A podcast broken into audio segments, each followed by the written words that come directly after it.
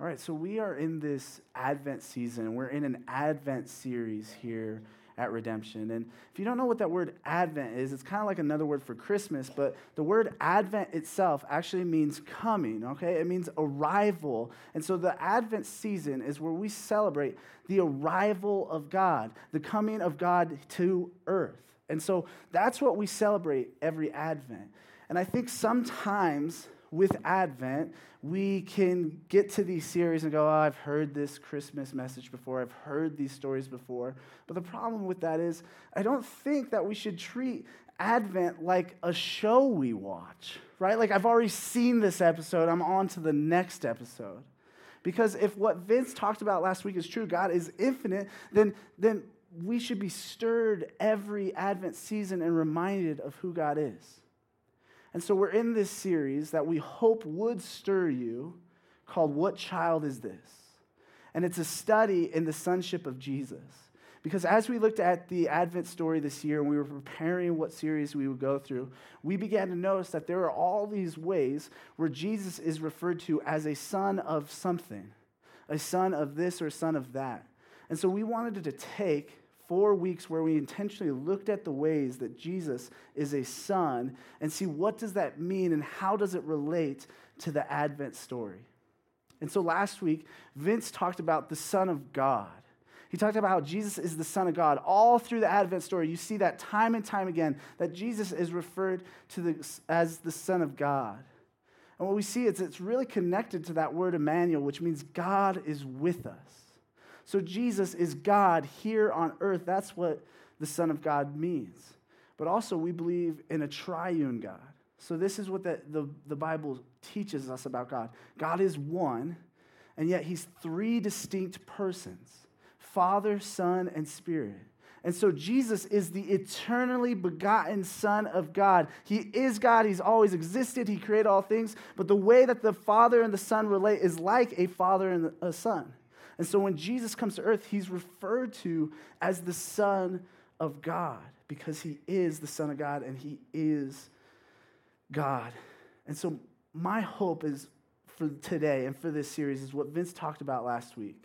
Is he talked about how when he looks at the Grand Canyon, he, he begins to admire its beauty more and more. And he talked about, and all the ladies in the, in the room swooned over this and said, I want a man like Vince. And when Vince told this story about where he watches his wife at dinner and she plays with some straws or something, and she's not my wife, and, um, and how he falls more deeply in love with her that's my hope for this series, this, this Advent series that we're doing. That every time we look at one of these, the, the sonship of Jesus, that we would fall more deeply in love with Jesus, that we would be stirred to praise him more.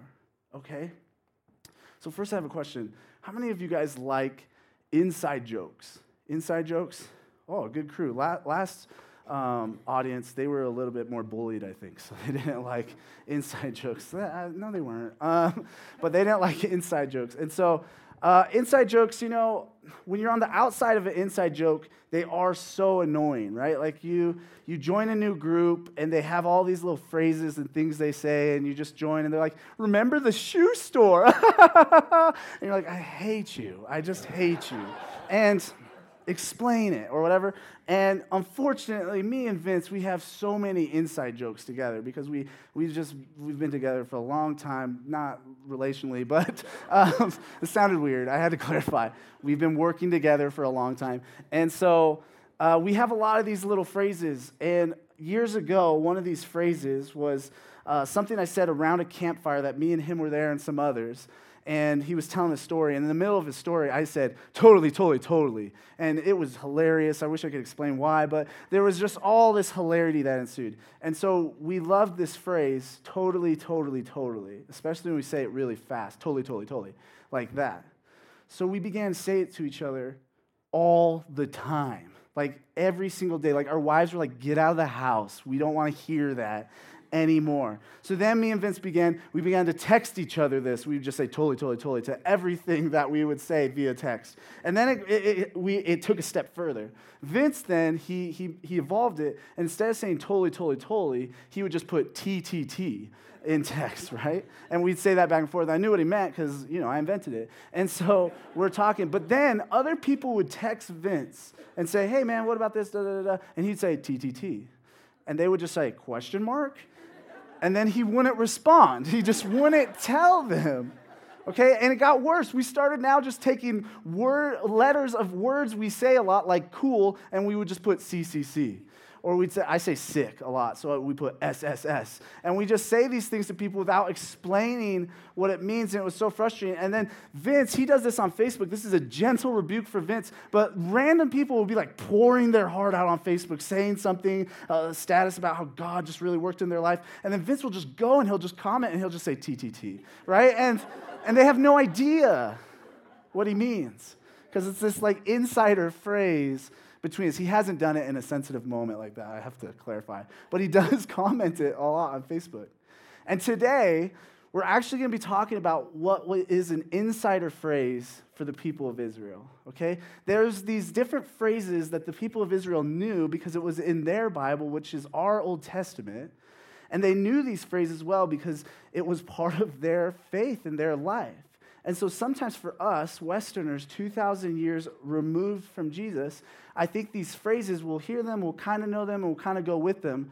But I think if we explore some of these phrases, then we'll get a deeper picture of who Jesus is. And so the insider phrase that we're going to look at today for the people of Israel is the Son of Man.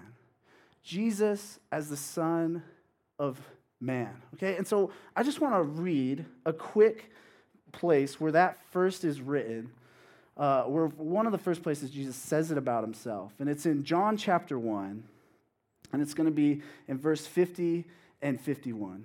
So there's these two guys, Philip and Nathaniel.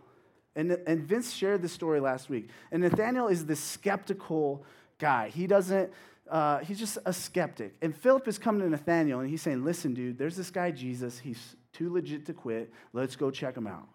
And Nathaniel's like, dude, what good could come out of Nazareth, right? That's where Jesus was from. So maybe you don't know what that means. It would be like, what good could come out of Yuma, right? Like, there's a, there's a, sorry. That's just the one. That's the one we have to make fun of. I'm sorry, Yumians. Um, and so this guy, this guy Nathaniel saying that, and Philip's like, dude, just come check it out. Let's just see. So Nathaniel gets up to Jesus, and he, Jesus just knows Nathaniel's the skeptic, and he just says, hey, buddy, I saw you under that fig tree. And this is enough for Nathaniel to freak out. I don't know what he was doing under the fig tree. I think he was maybe just crying out to God in a moment alone. And so when Jesus says this, it causes Nathaniel to go, This is the Son of God and the King of Israel. And in our story last week, that's where Vince left off. But then we didn't get to see how does, how does Jesus respond to Nathaniel. And we see it in verse 50 and 51. And Jesus answered him, Because I said to you, I saw you under the fig tree, do you believe? You will see greater things than these. And he said to him, Truly, truly, I say to you, you will see heaven opened and the angels of God ascending and descending on the Son of Man. So, Jesus says, Listen, yeah, I'm the Son of God, I'm the King of Israel, but I'm also the Son of Man. You're going to see crazier things happen you're going to see angels ascending and descending on the Son of Man. Now, if you're Nathaniel, what do you do with that? You're like, what? What? They're going to climb up your face? Like, what? How, how does that work? And so I think sometimes we read these stories and we just gloss over what the Son of Man means. And so my hope for us today is this, is that we would figure out and find out, using the Bible, what does this phrase, Son of Man, mean? We, we're going to look at the Old Testament and see what it means, what they knew it to mean. And then I think there are five implications for us that teach us about who God is, that this phrase, Son of Man, teaches us about who God is. And so we're going to look at those five things, okay? So, first, let's hop into some of this Old Testament stuff and see how the Old Testament used this phrase, Son of Man. Now, one of the most common places in the Old Testament you'll find this phrase used is Ezekiel. Okay, so Ezekiel, super easy book. Pick it up sometime, read it. Um, Ezekiel was this prophet. I can tell you don't read your Bibles because that's a good joke. Um, so Ezekiel was this prophet who God spoke to and said all these things to. And it, it, one of the ways he would always refer to Ezekiel is he would say, Son of Man. And so, Ezekiel 2, chapter 2, verse 1, right away, God says this to Ezekiel. He says, Son of man, stand on your feet, and I will speak with you. All right? So, what God is saying to Ezekiel, he's basically saying, Human, human, get up, I'm going to talk to you. Okay, so Son of Man simply in the Old Testament means human. There's another place where uh, the Son of Man, or there's lots of places where it's used in that way. Another way is in Numbers 23 19. And it says this God is not man that he should lie, or, or son of man that he should change his mind. Has he said and will he not do it? Or has he spoken and will he not f- fulfill it?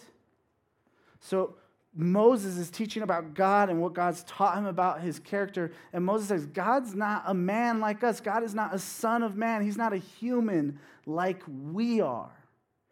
Okay? He's not like that. He's not like us. And so, very simply, Son of Man, when we just see it at its face value uh, for the people of Israel, it just meant human. It just meant man.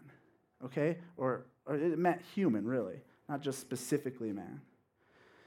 But there's another place in the Old Testament where this phrase is used, and it's used very differently than these phrases for just human. And it's in Daniel chapter 7. Now, if you know uh, Daniel's story at all, it's the story of this guy and his friends, these Israelites, and that get uh, put in exile in Babylon, and they basically have to work for Babylon. And you see all these kinds of ways that they stay faithful to God in the midst of it. You know, it's the famous story of Daniel in the lion's den, and he prays, and the lions and him become friends, and all this kind of stuff. And so, but the last part of Daniel, though, is all these dreams and visions that God gives Daniel, and they're about the future, and they're also kind of this unveiling of what's, what's happening in the spiritual realm alongside the physical realm. And so, Daniel in chapter 7, he, God is essentially speaking to Daniel. He's saying, Listen, there are going to be kings, there's going to be all kinds of kings. There are going to be all kinds of evil, some worse than others. But I, God, am going to establish my kingdom. I, God, am going to be king over all those things one day. That's essentially what these visions uh, are saying in Daniel chapter 7. But in the midst of these visions and dreams, uh, Daniel uses this phrase, son of man, to describe something he sees and it's in verse 13 and 14. It says this I saw in the night visions, and behold, with the clouds of heaven there came one like a son of man. And he came to the Ancient of Days and was presented before him, and to him was given dominion and glory and a kingdom, that all peoples, nations, and languages should serve him. His dominion is an everlasting dominion which shall not pass away, and his kingdom one that shall not be destroyed. So we get this Son of Man phrase used in another way. So Daniel is seeing these kingdoms and God basically taking over the earth, but what he sees is this one who is like a Son of Man. So he's like a human, but not quite for some reason. And he comes on the, with, the clouds, and he comes with the clouds, and, and there He's standing before the Ancient of Days God, and this one who's like a Son of Man is given all kingdom and glory and dominion and power forever and ever. And he is the king of this everlasting kingdom. Okay? So we have really a dual meaning in the Old Testament for Son of Man. For us to be insiders or to understand this inside phrase of the people of Israel, we have to realize that the Son of Man means human simply, but it also means this exalted one who's going to be lifted up and he's going to have a kingdom that lasts forever and he's going to be given all power and glory. So when Jesus says that he is the Son of Man, and he refers to himself as the Son of Man more than 80 times throughout the, all the Gospels, this is his most common designation for himself. When Jesus says that, Jesus is essentially saying, the way that the, the both ways that the Old Testament talks about the Son of Man, I am both those things. So Jesus is saying, I am human, and I am this exalted one who's lifted up and who's going to establish his kingdom forever. And as we see in Daniel, it's God who's establishing his kingdom, it's God who is king. And so he, Jesus is saying, I am the God king. I am king over everything. And so we have to understand that when Jesus says that he's the Son of Man, we have to realize he's saying, I am hu- this, hu- the human and I am the exalted one. Okay? And that should help us to understand when Jesus says this, what that could mean for us. What does that mean for our relationship with God? And I think the Advent story shows so much this Son of Man idea about Jesus.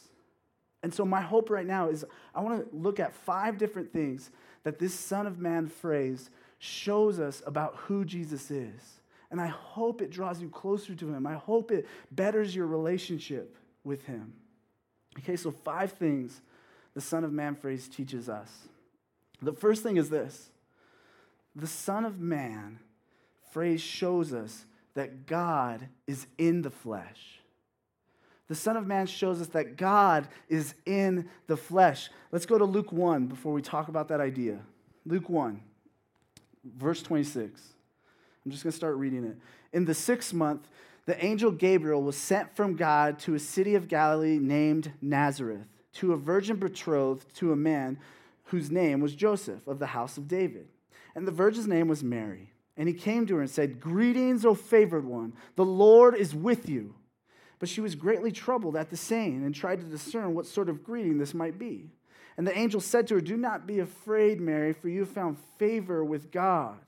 And behold, you will conceive in your womb and bear a son, and you shall call his name Jesus. He will be great and will be called the Son of the Most High. And the Lord God will give to him the throne of his father David, and he will reign over the house of Jacob forever, and of his kingdom there will be no end. And Mary said to the angel, How will this be, since I am a virgin? And the angel answered her, The Holy Spirit will come upon you, and the power of the Most High will overshadow you. Therefore, the child to be born will be called Holy, the Son of God.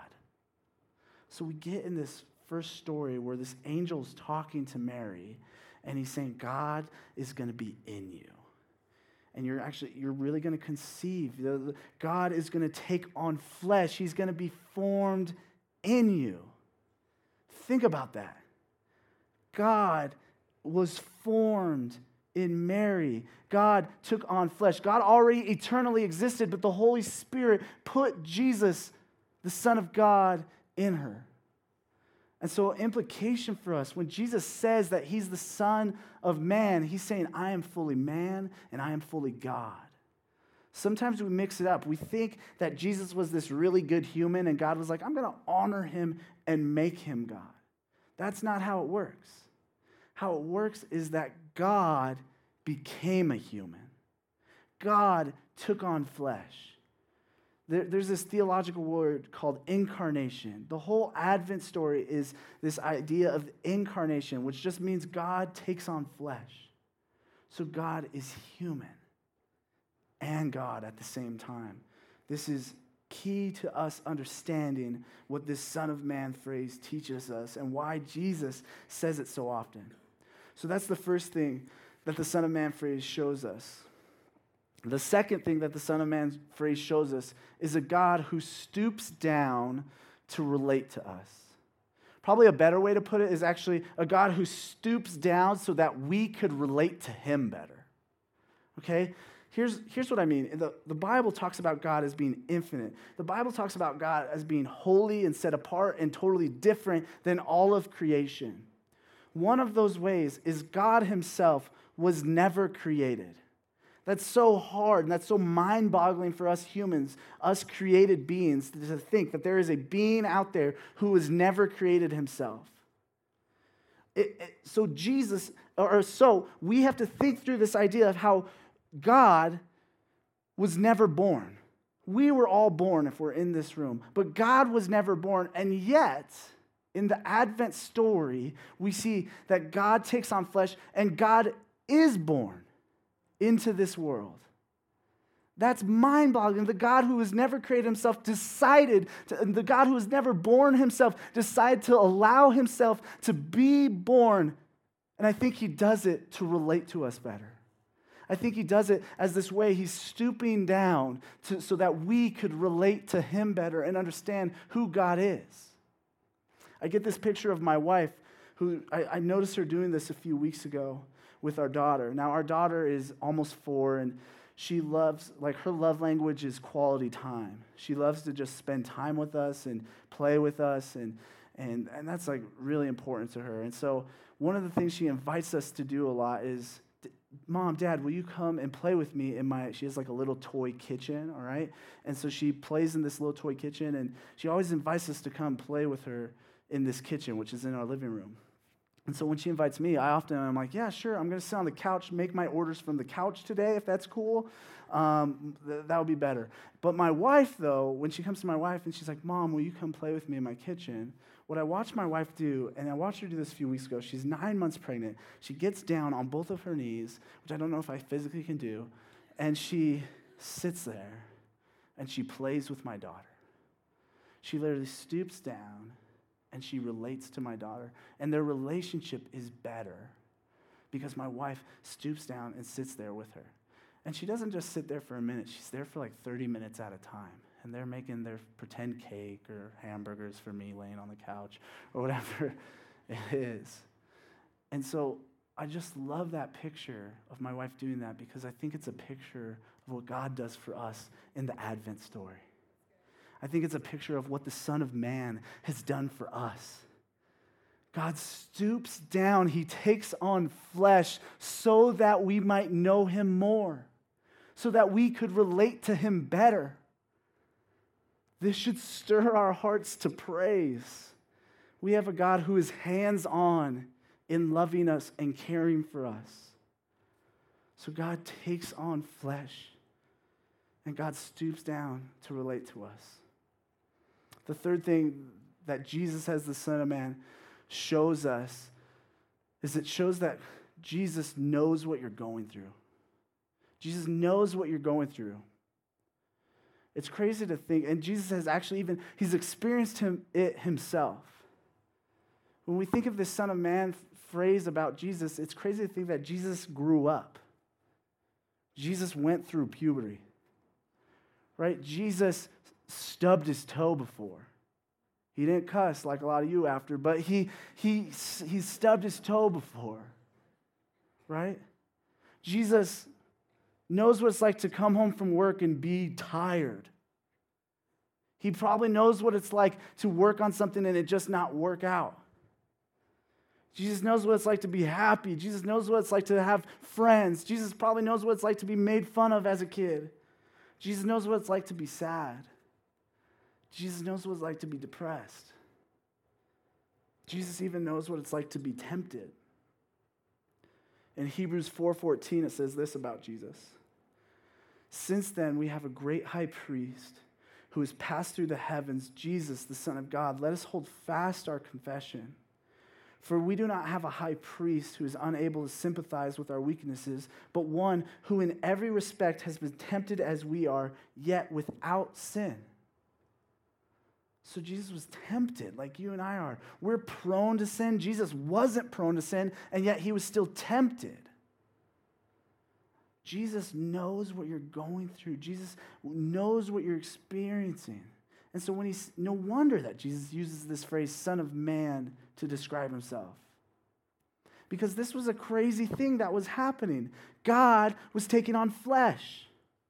It wasn't crazy that there was a son of God or a king of Israel. It was crazy, but it wasn't as crazy as God taking on human flesh. And because he did that, he, he knows what you've experienced. He knows what you've been through. He knows what it means to be human. This should encourage us to dive into our relationship with God. A lot of times we think of God as this far off being or this far off person, but he came so close to us as the Son of Man. He showed us who he is. So Jesus, as the Son of Man, shows us that, he, that he's experienced what it means to be human. Four, the fourth thing that Jesus, as the Son of Man, shows us is what true humanity looks like right? A lot of times when we talk about following God and following Jesus and, and obeying Him, we root it in just, just be obedience. Just this is God's way. This is who He is. And there's a lot of that that I will continue to preach because that's biblical and true, and it should be rooted in the gospel and what Jesus has done for us first and foremost. But I think sometimes we don't, we don't just see the attraction of how Jesus, as the Son of Man, he shows us what it truly means to be human. Because God is perfect and sinless, when he takes on flesh, he's going to show us what his original intent was in creating humanity. And so when we look at Jesus, we can see what it means to be truly human. I think we're all crying out all the time, asking ourselves, what does it mean to be human? And we answer it with all these different things. But Jesus says, I can show you what it means to be human. Right? One of the biggest things I notice when I read the Gospels is how Jesus walks in relationship with God. He is so close, and he has an intimate relationship with the Father and the Spirit. So Jesus shows us that true humanity is being close and connected to God. Jesus shows us what it means to love his neighbor as himself. Right? He shows us what that looks like. All kinds of broken, messy people come around Jesus and they just love him and give their dedication to him. I, that's one of my favorite things about the Gospels is seeing how people were just attracted to Jesus because of his love for them. And Jesus, he used this Son of Man phrase a lot, and he would often connect it to other phrases to describe who he was. And one of those phrases is Jesus said, Hey, I came not to be served, but I came to serve. That's crazy to me that the God of the universe, he came not to be served, but to serve. If I'm God, I have every right to just pop on this planet and say, Time to serve me, guys or I'm going to use my superpowers, right? Like I'm if I'm God, I have every right to do that. But Jesus, he wanting to show us what true humanity looks like, says, "I came not to be served, but to serve." And he shows us that our, our humanness, our redeemed humanness, has a root where we love and care for one another, where we serve for each other more than we serve ourselves. Jesus is beautiful when we look at him as the Son of Man. Jesus shows us someone who's in community. He shows us that our humanity is supposed to be done in community. Another thing I love about the Gospels, if you read them closely, you begin to see how Jesus often looks at people he'll just look at people. Like some stories start off and it'll say Jesus like looked at that person or Jesus saw the crowds and how Jesus stops and he looks. And I think that just shows how humanly we should be seeing the image of God on each other. You see how Jesus speaks to people, how he talks to people. He shows us what it means to be human, full of grace and full of truth. And so Jesus, when we look at him, when we see him as the Son of Man, we can know that he's showing us what, that it, what it truly means to be a human. He's showing us that as the Son of Man. Fifth, the last thing that I think the Son of Man shows us is he shows us where heaven and earth meet. He shows us where heaven and earth meet. And to understand what I mean by this, I want to go to an Old Testament story. There's this Old Testament story uh, about this guy, Jacob, and he has a twin brother named Esau.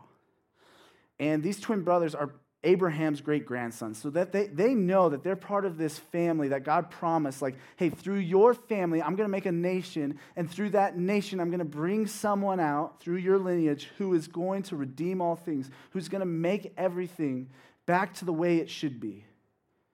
And so Jacob and his brother Esau, they were twins, but Esau came out first, so he was the oldest of the two.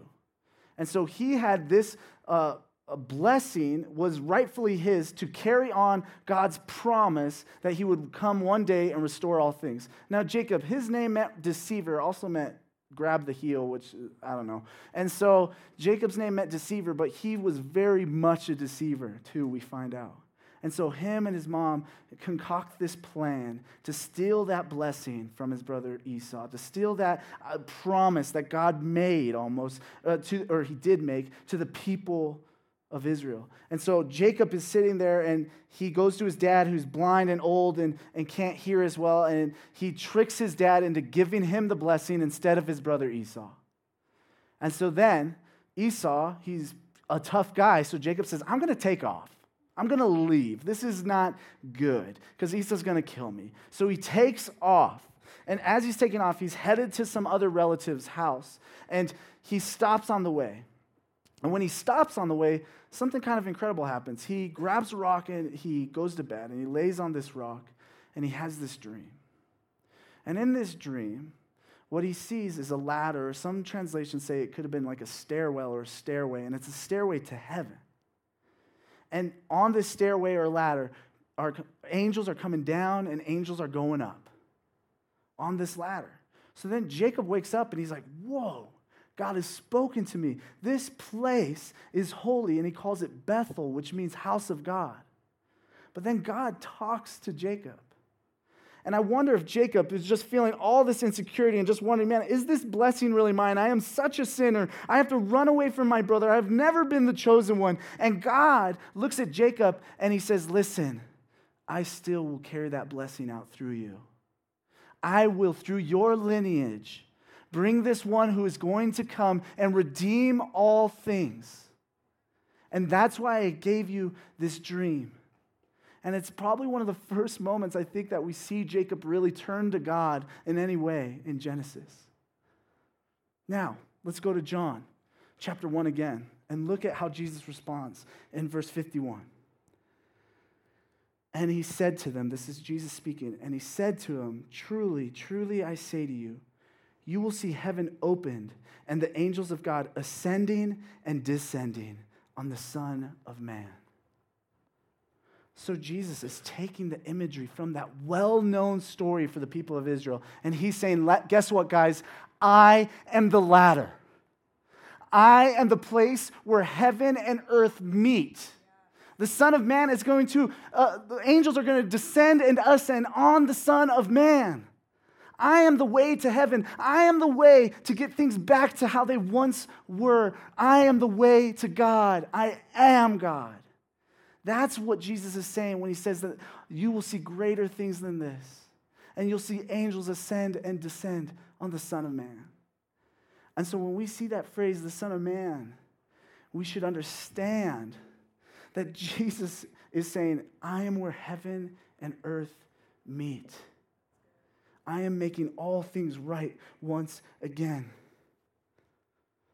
And so I hope that these these ideas about the Son of Man and these implications of the Son of Man would stir us to praise, that they would cause us to understand that we have a God who's experienced what we've gone through, that we have a God who stoops down to relate to us, that we have a God who loves us and has made a way back to Him.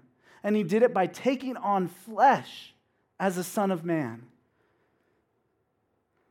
I was talking to my wife about this idea of the Son of Man a number of years ago and how Jesus talks about how he, as the Son of Man, will one day go back to heaven and he'll be put at the right hand of the Father and he'll rule over everything, thus showing that he is the one in Daniel 7. And I was talking to her about how Jesus is right now fully man and fully God. And she began to just cry. I was like, Did I say that in a mean way? I don't know. And as I began to ask her about it, she was like, she was just weeping.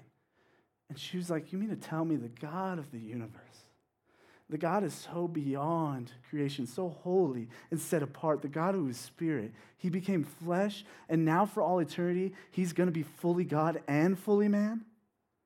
She, and she's just weeping. She's like, This is a great injustice that has been done to God.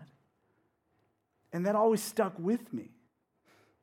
And then as I looked, at this sto- this, these stories and looking at how Jesus referred to himself as the Son of Man, what I began to realize was a great injustice has happened to Jesus. Jesus took on flesh only to live sinless and have people mock him and berate him and question him and even call him a son of the devil sometimes. And Jesus showed us how holy he was. And then, humanity deserves this punishment for our sin. We need some sort of atonement. And so, God, who took on flesh, says, I will be that atonement. I will be the truer and greater sacrifice that the Old Testament talks about. And so Jesus dies on the cross, taking on the punishment that we all deserve, and he does not. So when Jesus is the Son of Man, a great injustice has happened to him because he doesn't deserve this punishment, yet he takes it on. Because he's a God who stoops down and he wants us to relate to him better.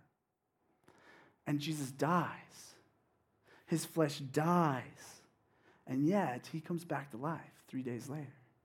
And in the midst of him coming back to life, in the midst of him resurrecting, what we get is this picture of what God is going to do with our bodies one day, that he's going to resurrect us one day. And so Jesus resurrects and he becomes the firstborn of, of the resurrected, essentially, so that we can share in this resurrected life with him one day. Jesus becomes, again, this place where heaven meets earth. And so when Jesus says that he's the Son of Man, it should stir our hearts to praise. When we go to our Bibles and we read the Son of Man phrase now, we shouldn't just go, oh, that's just Jesus saying Jesus stuff. Our hearts should go, wow, God, there is a lot there in that phrase for me to learn about you. There's a lot there in that phrase that invites me to interact into a deeper relationship with you. So, Jesus is the Son of Man, and He's the only one that can live out all the meanings that the Bible has for the Son of Man. And I hope that this Advent season that we would remember that God took on flesh. Amen, church? Let's pray.